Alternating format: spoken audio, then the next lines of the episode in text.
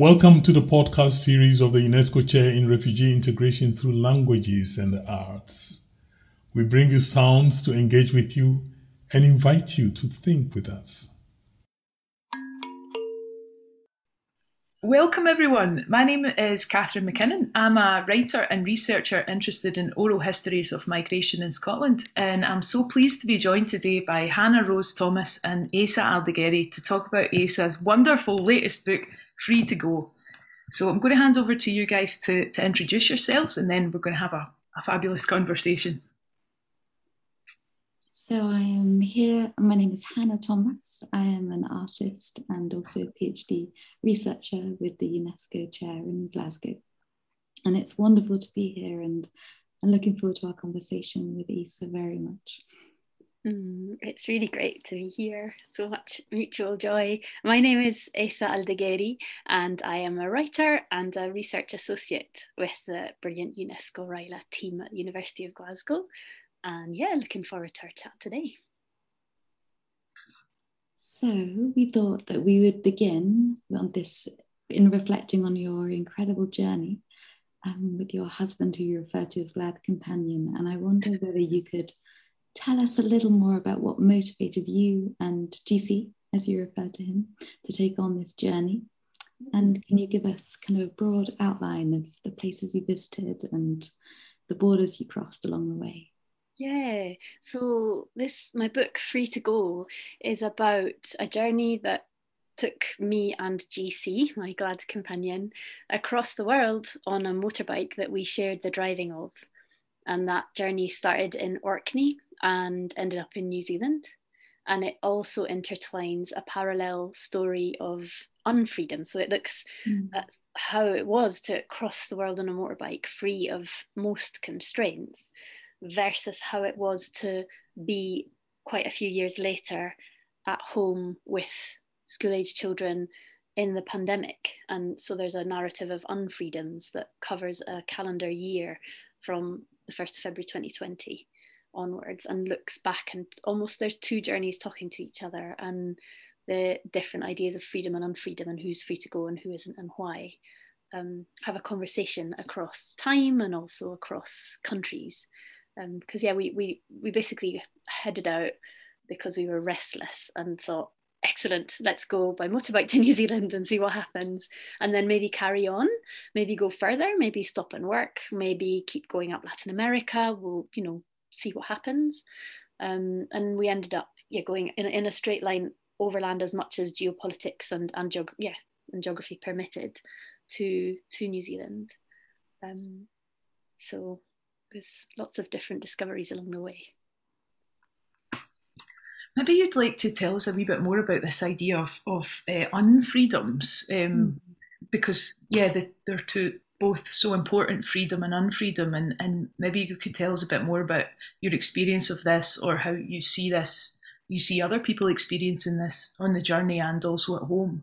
Yeah, I think yeah relatedly, when we were on the journey, GC and I both kept a travel diary, so the same shared small notebook because we were very strict about how much weight we could carry and we only got one book each and a shared notebook and like a shared roll of toilet paper. So there was a lot of that kind of detail that's in the book as well.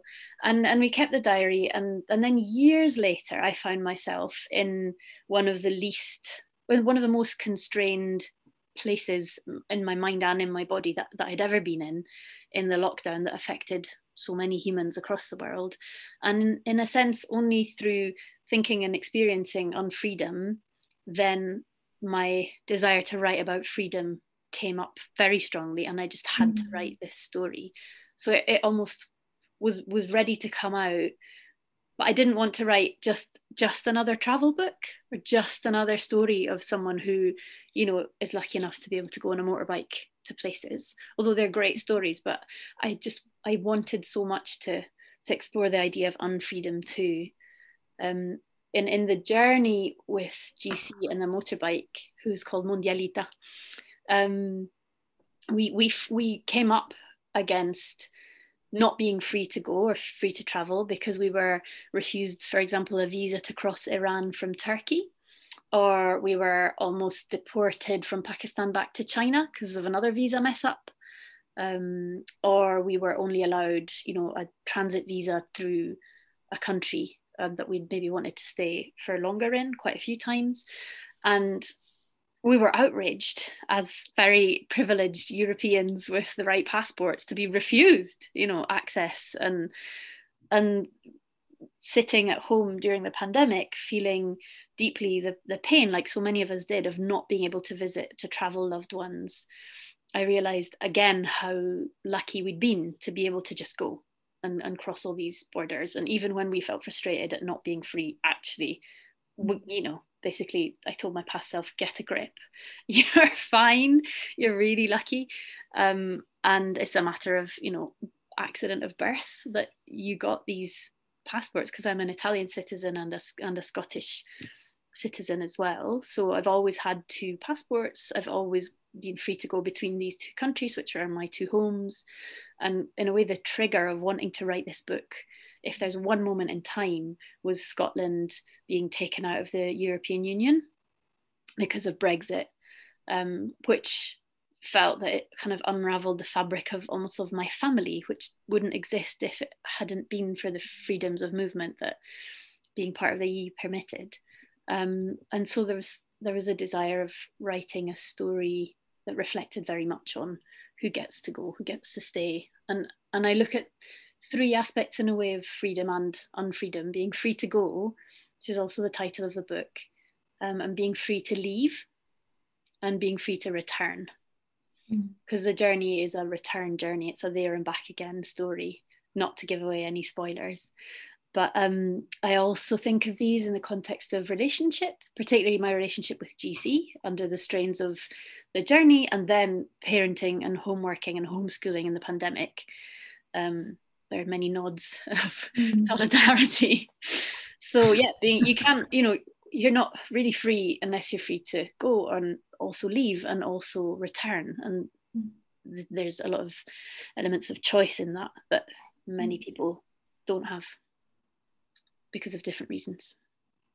I thought that was something that really struck me about the book was the fact that there was such a strong tie between the time that you were writing it and the time that you were you were on your travels. Like i've rarely read a book that so mm-hmm. powerfully expressed the need it had to be written at that specific time of writing you know? It, it was yeah. Yeah like I really strongly because it was so powerful i felt as a reader the, the need for you to experience that journey through memory and in your head when you were physically constrained.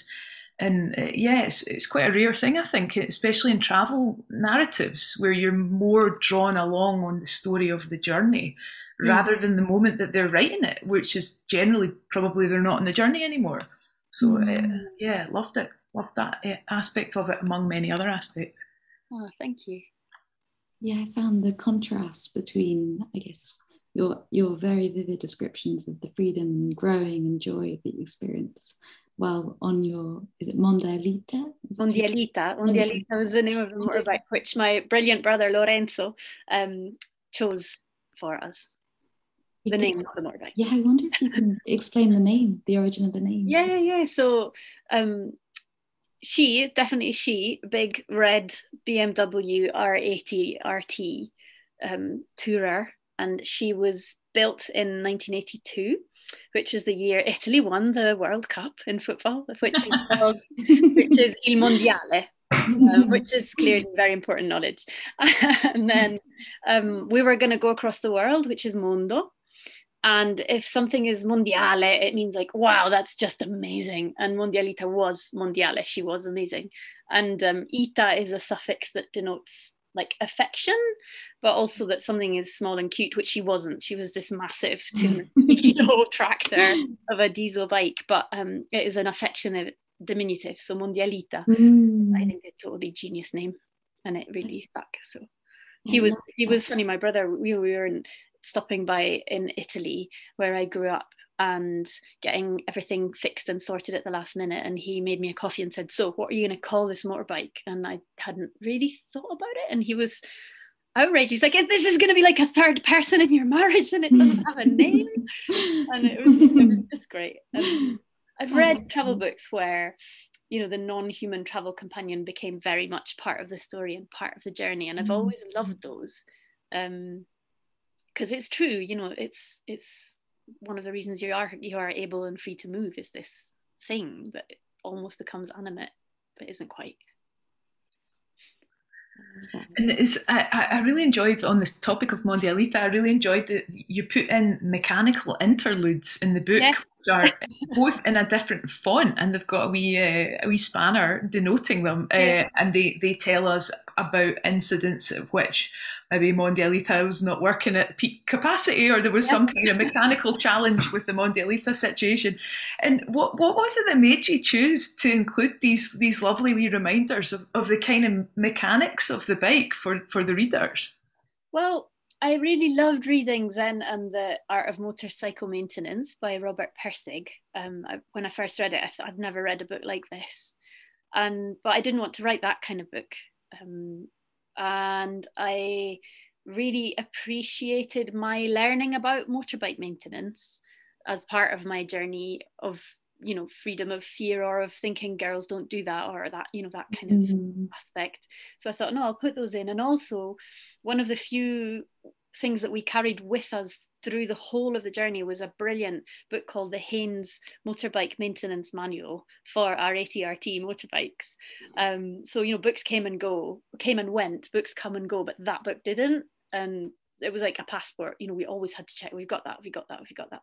And um, I wanted to put some of that spirit into the book as well of how this was, yeah, a really important part of the journey, this motorbike and taking care of her and you know being aware of how she worked was important and if she didn't work we would we would have stopped as we had mm. to a few mm. times and also they were funny they were really funny I also really enjoyed how the fact of, of the bike was such a connection between you and so many people you met on the journey, like motorbike enthusiasts or the mechanics. Um, do you, I mean, you did at times in the journey travel by public transport where yeah. it wasn't possible to be on the bike. So how, what was the contrast between those those sections? Yeah, well, we we arrived to Pakistan um, and and realized that we'd timed it spectacularly badly because the monsoon was just starting, and driving a motorbike in the monsoon was stupid and dangerous. We tried, and it was a good idea. And so a pal let us leave the motorbike in his garage in Islamabad, and we took public transport up the Karakoram and across into China, mm. having realized after researching it then that if we'd wanted to take Mondialita through China, we'd have had to pay a state uh, accompanier, as you know, basically a sort of marked person who would check on us and follow us quite a lot every day to go with us. Um, and so this was basically a way of the state stopping us going where the state didn't want us to go. Mm. So because mm. public transport tickets for foreigners were limited in number and there were places you couldn't go and all these kind of mm. realizations that only came as we were traveling through China. We spent 10 weeks there in total. And the contrast was very strong. On one hand, it was quite relaxing, not being responsible for your own life in crazy, crazy traffic you know, it sounds a bit crazy, but it was quite nice to just sit on a bus and not mm. think, I can't do anything about this. I'm not driving. I'll just shut my eyes. But um, it was also really frustrating to not be mm. free to choose how long we stayed in a place, where we where we went, how we got there. But we discovered new and different things. We're not always easy through that. Which I guess is part of the point mm. of traveling yeah yeah. I remember you write in your book about the yeah that ordeal the experience in asia and and as europeans with who as europeans who are so used to easily cross borders. And so your mm. encounters with them um, by border related bureaucracy and that frustration but also the contrast with refugee journeys and those who truly know about impassable journeys. And exactly yeah. just found that parallel really interesting and yeah. your narrative and i wonder if yeah if there's anything you wanted to share on that thank you yeah I, I really wanted to i really wanted that to come across because for decades i've worked with organizations supporting migrant people and in solidarity with migrant people um, of many different kinds, if we do want to classify migrant people. But um, I, and as someone who was born of facilitated migration and whose children, you know, are are a result of two countries, people from two countries falling in love and living together and mm-hmm. making a life together, I've always felt really strongly that travel literature doesn't really talk about the inequalities of why some people get to go and have crazy adventures in the Karakoram or the Gobi Desert or these exotic places or Syria or wh- whereas people who come from those countries don't get respected for the travels and the mm. journeys that they have had to make which are many times more arduous than any hardship that I ever went through during the Mondialita journey, for example. Um, and so the, the fact that I found discomfort and rage when, for, for example, traveling through China because I couldn't understand the language and I was struggling mm-hmm. to master it and we were nearly deported and all these things mm-hmm. were basically because I was confronting my privileged assumption as a European that I, as an individual, mattered and that people mm-hmm. should care if I was cross and tired and that they should help me and that they should be grateful that I was trying to speak their language, which I suddenly, you know, well, not suddenly, incrementally, and then suddenly realized had been an assumption I'd carried with me through Europe, through the Middle East, because I'm a speaker of Arabic, um, through India, because people were speaking in English, through Pakistan, because, you know, all the countries where people were you know welcoming and kind and and all the you know the generosity that you do encounter when when traveling the moment i didn't encounter that i was outraged. And and and i realized painfully that i had been brought up as a european in a with a very different kind of sense of um this you know what is the size of a country for example china is so vast geographically and the kind of history of of millennia which i still can't quite get my head around when it when it comes to China um, was not something that I, I was prepared for with my kind of tiny European history mind. Um, certainly not something that I was prepared for as a European who'd always been, you know, able to master languages and able to be welcomed and able to manage to get along with mm. Um, and so it wasn't that there were not experiences of generosity and kindness in China. It's that there were also difficulties, which again, as I said, I was outraged by because I was a spoiled wee girl, you know, in a part of myself. And that was, I think, the hardest thing to realize in that whole journey. All the assumptions I had about, of course, I should be able to do this. And there's lots of reasons why actually, why should you? And I don't know many travel books that look at that way of being in the world, which assumes that some people have a right to travel across that border and some people don't. And why is that?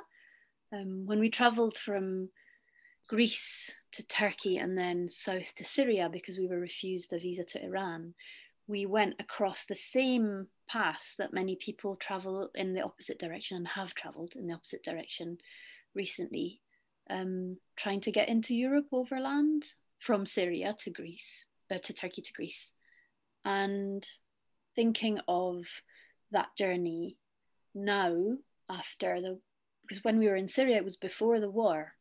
So we traveled through a country that was at peace, although the signs were there, but um, it was before the war. And so, having lived through the years of the war and having many friends who are from Syria who did make that journey with huge difficulty, um, I just thought, I have to put that in the book. It can't, how can it remain unspoken? This massive disparity in the right to cross borders like I could have been born there instead of in Scotland. So those thoughts are still very much in my head. Mm. But I, I would love to see more conversations within the sphere of travel writing, whatever that sphere may even be, um, that that touch on this. There's a there's a part in the book that I really uh, I really loved and I thought it illustrated uh, this so well where you're uh, in Edinburgh and you're during the pandemic and and you're just distraught because of everything and because you're you're you're not able to to see your family and visit your family and you meet a friend is it a syrian yeah. friend and, and, yeah. do you want to tell us about what happened there Yeah, so uh, throughout the book, the present day narrative is alternated with the past journey, and there's a point early on in March 2020 when everything is already closed down in Italy, when everything is about to close down here in Scotland, that I meet um, in Edinburgh. I bump into a Syrian friend and she says, How are you doing? Like, lovely friend, and all the kind of beautiful Arabic greetings of affection and and I say to her, oh, I'm feeling really sad and really worried because my family are in Italy and it's in lockdown and there's the pandemic and I don't know what to do. And and then she hugged me and said, Oh, I know it's it's really hard when your loved ones are far away and you can't get to them. And I just had a moment of look at yourself, you know, telling my, you know, telling myself, look at yourself. You know nothing, you know nothing at all, really, relatively, of being separated from your loved ones who you may never see again. Although I was experiencing it in that moment, but here was a woman whose family were dispersed through Scandinavia and the rest of Europe who could probably never go back to her city because it was destroyed and who was consoling me mm. with a generosity of spirit that shook me and still I think about it and I get quite emotional because she she found that kindness and I was busy complaining. Um not yeah so I, I still find myself really um stopped in my words to be able to describe that that level of generosity of, of still being able to to console someone for the pain that you carry and have mm-hmm. carried for much longer than them. Yeah, I thought it was a really beautiful moment of solidarity and yeah. kindness from, yeah. from your friends and but talking about generosity of spirit, like uh, you know, you've touched on the, the, sort of challenges that you faced in, in China, and, and you know what, why some of those things were a challenge for you. But at one point, you described GC as being the one to point out the things about China that he was finding interesting and generous. Mm-hmm. Um, but, but I really feel like the whole book is you doing this and, and sharing with us, the readers, things that you find interesting about these places, the history, and the little sights that you see and the thing on the wall of the bar and stuff and the generosity that you you receive from people and also that you show to people and throughout the book as well. Um, and I just found the whole thing so imbued with a, a sense of generosity of spirit. Um, and I wondered would you like to say a bit more about your experience of generosity both in the time and the process of writing and then also like during the journey as well? Yeah I think it's it felt to me very true that in China GC was the one cheering me up.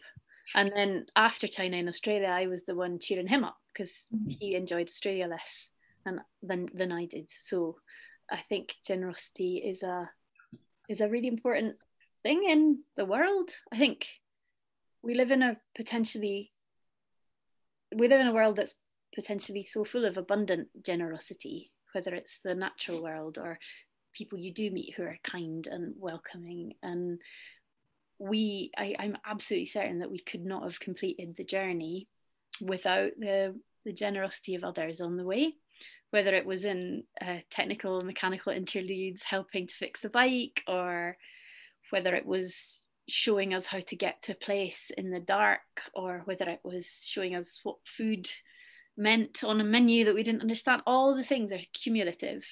Um, mm and make for discovery make for what you know what really makes they make a journey these little discoveries when you see something that you didn't see before because someone has opened it for you i think that's a mm. huge huge generosity and in the writing of the book the generosity was there in the desire to share this story for others um, the desire to share experiences of, of freedom and open roads and the desire to share conversations that come from writing a book and putting it into the world. I would love to hear about what people think and to start different conversations about travel writing and women's um, ways of traveling around the world and being free and not free. Um, I think everything is is poorer without without generous touches because everything becomes formatted and formal. Everything becomes like, you know, it's it's the difference between well being welcomed into someone's house for a cup of tea and having to cross a border control with security guards. Do you know, like mm-hmm. there's the formal official requirements for getting through life, for moving between places, and then there's the things that are the colour and the joy. And I know which one I prefer. Although some argue that one, you know, that they're both necessary, but I know that I know which ones I prefer if you have to choose. So yeah, thinking of further on that theme of generosity of spirit and um, crossing borders as well. I mean, you write of that your experience crossing the borders into motherhood, and I don't know whether you. Mm. And I was wondering what your thoughts are, reflections are of how you carried that same, like a spirit of adventure, of generosity, yeah. um, of joy into into navigating motherhood, into navigating the challenges of a global pandemic together as well. Yeah, one um, I love poetry and poems and one poem that really poems helped me throughout this book to um, poems of others expressed and phrased what I wanted to say so much better than me because that's what poetry can do. And there's a beautiful poet called Liz Berry and she wrote a poem called The Republic of Motherhood which is extraordinary. And I thought what an amazing image that, that motherhood is a republic and once you go once you're in, you you you can never leave because it's all you always will have crossed into that republic. Um, and for me, my my babies were all born very close together. So I had three kids under two for six months at one point in my life. Wow. Yeah.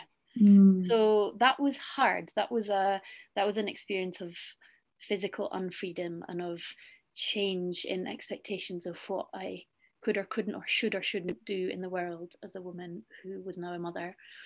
And then they grew up and then, well, they, they grew. And then the pandemic happened and the lockdown happened and we were all at home together and we couldn't leave again. And so I, I kept on having huge, not quite flashbacks, but you know, body memories of what it was like to not be able to leave the house and what it was like to be expected that, you know, I would be the one by society, not by a GC in himself as a lovely man, but that you know I would be the the default carer, um, which is a an experience shared by many women who are mothers across the world during the lockdowns of the pandemic. Um, and so that was a big part of, also of wanting to reflect on unfreedoms and, and freedoms within the context of being very fortunate in my family and health and where I live and you know that there are no huge hardships but there are a lot of hard questions um, in my mind about why is it that this happens to so many women mm. that we're free to go and to be and to do and then we have babies and then we're not. And that's just the way it is. And then we take on part-time jobs and then we get less paid and then we find ourselves unable to to do what we thought we could do.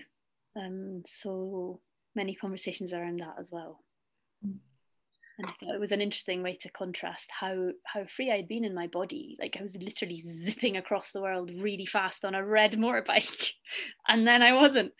Um, so cho- choices, yes, but also consequences of choices that mm. you don't have. You know, you don't necessarily as a woman have control over the wider expectations that are part of those consequences. So yeah. I wanted to ask more about your discussions of rage in the book, which I think are quite tied uh, to that and, and to yeah. other experiences. But um, yeah, because I think particularly from a woman's perspective, that's perhaps not a, an emotion that we are encouraged to feel.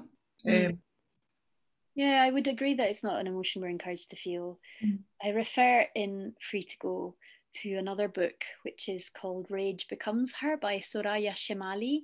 I would recommend it. It's really interesting, well written, very thought provoking exploration of women's rage um, and how, why we're not encouraged to feel it or express it, and how it can then transform into depression or anxiety, and how actually there are ways to make it into a, a, a power in a way.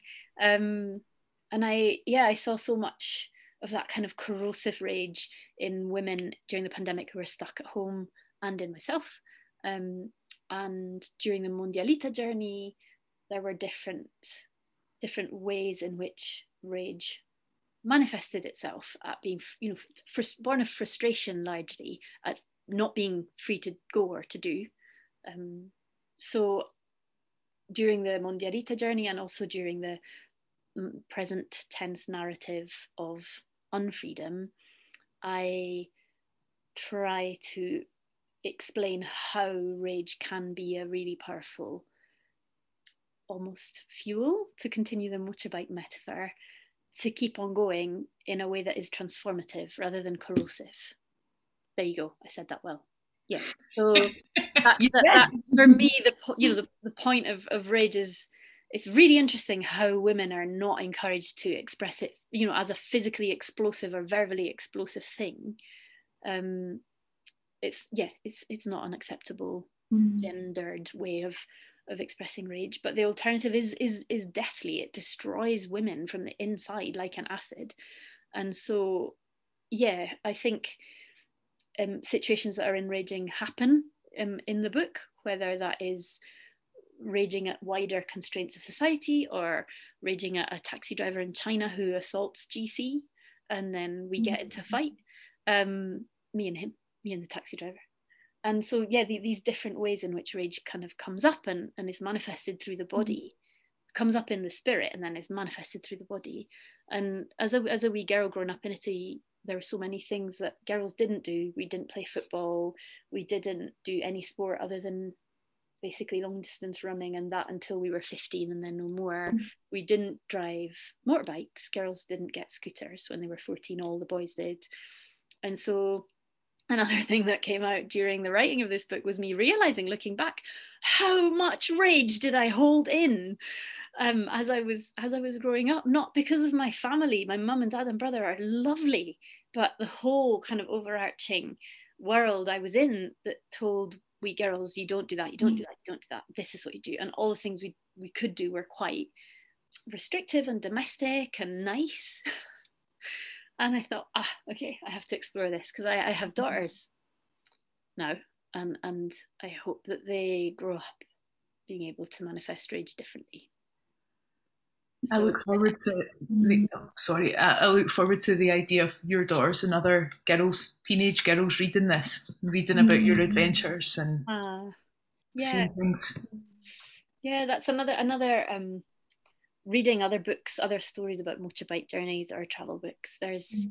yeah, not not huge amounts of exploring the yeah, but women women traveling and what it means to do that in a you know as a as a female, as someone who's expected to manifest rage and emotion in certain ways.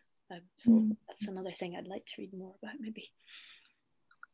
Yeah, I thought that was really interesting. Those kind of that thread that you reflect on about the, I guess, liberation from gendered roles that Mondialita gave you, mm. learning to drive Mondialita and driving her across the world. And I another thread that um, related to rage as well. I found really interesting was the reflections on the story of the Odyssey mm. and the figure of Penelope mm-hmm. as a wife. I think you write something along like para, a paragon of wise wifely fidelity and a metaphor for faithful waiting. Hmm. You wonder about the reality of, of whether she felt lost or despairing or angry as well. And I found that really interesting for you to be drawing that, drawing and reflecting upon that in your the course of your writing. I don't know whether there's any thoughts on that you wanted to share. Yeah, I think myths are really important things for humans. We we, we keep on returning to them and the one set of myths that I was brought up with from my culture are the kind of Latin and Greek ones we um, read at school. And my high school was very, very about like classical literature, so we read the Odyssey. And and I remember thinking at the time as a teenager, that sounds really boring being Penelope. but, but now as a wife and as a mother and as you know having experienced the lockdown of waiting and being at home and waiting and being at home and every day doing the mm-hmm. same things with children, you know, it's like everyone, uh, so many, not everyone, so many people um, have shared this same experience with me um, of being being at home and waiting, being at home and waiting. And it made me think of Penelope in a completely different way. Not, you know, before I dismissed it as, oh, she's so boring. Let's think about the glorious epic heroes that battle and traveling the world. And and and I remember thinking, what, what did she feel like? And I know that lots of other women in, in particular have written about this and have written stories from her perspective and i've loved reading all of them they've been brilliant because yeah what did she feel we don't know because guess what the perspective is from the male hero's story um, or certainly one that admires and places that as centrally heroic rather than you know the, the idea of creative resistance or endurance or doing and undoing strategically, which is what Penelope did, if you think about it, for mm. 20 years. Like, obviously, it's a myth, not a real story, but imagine waiting and creatively resisting for 20 years, weaving and unweaving, and, and knowing that you'll just have to hold out. I found a lot of um, inspiration in that change of change of way of thinking about Penelope, and it was always presented as a dichotomy. You're either Ulysses or Odysseus who travels the world, the adventurer type, or you're Penelope who waits at home. And part of the journey of writing this book for me was realizing that actually you can be both. Why do you have to be either? And I think the dichotomy was again quite gendered. You know, if you're a woman, then show me one Homeric epic hero that's female and not a goddess. there aren't, I don't think there are any. So again, you know, who do you identify with? And it's possible to grow up and realize you don't have to be limited by what what girls do and don't do. So there is that. And and the other tradition of myths that i grew up with was the scottish celtic ones that involved mm. um yeah colder seas um, than homer's and creatures like the selkie and other other stories of female transformation i suppose. So i draw on them as well because i think we need myths very deeply to make sense of the world around us. Mm. Esa, is there something that you would really like to talk about about the book that you've not had a chance? Or maybe what's the question that people never ask you that you always think, God, I'd love to talk about that, and none of these folk ever asked me about it? Maybe about the language. Like I, I really enjoyed the the multilingual aspects of your journey, and I know that you are somebody that thinks very deeply about language and multilingualism and the role of, of communicating with people in, in different tongues. So maybe you'd like to tell us a wee bit about, about that. Yeah, that's a great question. So in myself, I was brought up as a bilingual person with Italian and English both um, always there. And I am bringing up my children in the same way. And so languages have always been a thing and they've always been something that I have with ease and joy collected, not in a creepy way, but being able to being able to acquire as, as a joyful way of seeing the world differently and mm. experiencing the world differently, because that's what a different language does. It opens up new, you know, windows of seeing, saying and describing and seeing and thinking. Um, and it was wonderful to travel through the world and being able to speak to people in the language that is that is of their country and their place. And it was very challenging to find that i couldn't master as it were. That's an mm. interesting word isn't it? I couldn't um, learn other languages. Like mandarin i found really really hard. And languages i suppose are everywhere in this book. Um, and the the use of language matters a lot to me. So I suppose that's why I return to poetry throughout the book because that's a particularly uh, refined or perhaps intense way of using language to describe the world and the feelings of the world. And one of the catalysts, as I said, for writing the book was the self-imposed national tragedy that I still believe is Brexit, which was framed in language as languages of fear and of restriction mm. and of closure. And I wanted to write a book that was not that, that was using language to raise different ways of thinking and seeing borders and other people. So yeah, language. I'm glad you did write that book. Mm. Thank you. I hope many people read it and enjoy it. Shall I do a wee reading now at the end? Yeah. What shall I read? Um, I might read a wee bit from the beginning without giving too much away. So I'm going to read a bit that describes leaving the UK on a ferry, and then a bit about how the book began to be written in a way. So, 13 winters ago, I sailed under that same bridge, the Forth rail bridge, out across the river on a ferry heading south to the Belgian port of Zeebrugge. This was BC, before children, or as they themselves would put it, in the olden days. Below me, the motorbike, burdened and untested, waited in the hold with other vehicles. Beside me stood the man I'd married just over a year before. We were on our way to New Zealand, overland as much as geography and geopolitics would permit. I carried with me many hopes and worries, but the possibility of closed borders across Europe was not one of them. My most immediate concern was that I already felt seasick and we weren't even out of the estuary. Out on the deck, I gripped the rail and looked out onto the waters of the Firth of Forth, dark beyond the engine's churning, thin strings of distant lamps showing where the sea stopped and the land began. As a child growing up in Italy, I had learned that this river marked the uttermost northern border of the Roman Empire. Our teachers solemnly told us that beyond those waters, in what is now Fife, lived enemy barbarians. I grinned at my husband, blue eyed and Fife bred, and felt excitement win over nausea. As the ferry slid under the great red firework, uh, fretwork, the great red fretwork of the rail bridge, a train rumbled over our heads, taking commuters home to their families while we popped the cork from a bottle of fizzy wine and drank to our journey. I poured some bubbles into the Forth, a libation of sorts to whatever entities protect travellers and their freedoms. Stories arrive through your ears and eyes and skin. They settle among your bones as you sleep, and when the time is right, you let them out so they can be free to go and grow. My nonno told me that, I think, or maybe I told myself. Either way, Coffee and paracetamol have worked their magic, and I feel ready for the day now. Anxiety has coalesced into urgency, the need to weave a story about travel and change, freedom and fear, wide horizons and frontiers, weave it like a sail for navigating times of increasing restrictions. On a beloved motorbike, I had crossed borders that are now impassable, changed my understanding of freedom, embraced an adventure which did not end with Mondialita's burning.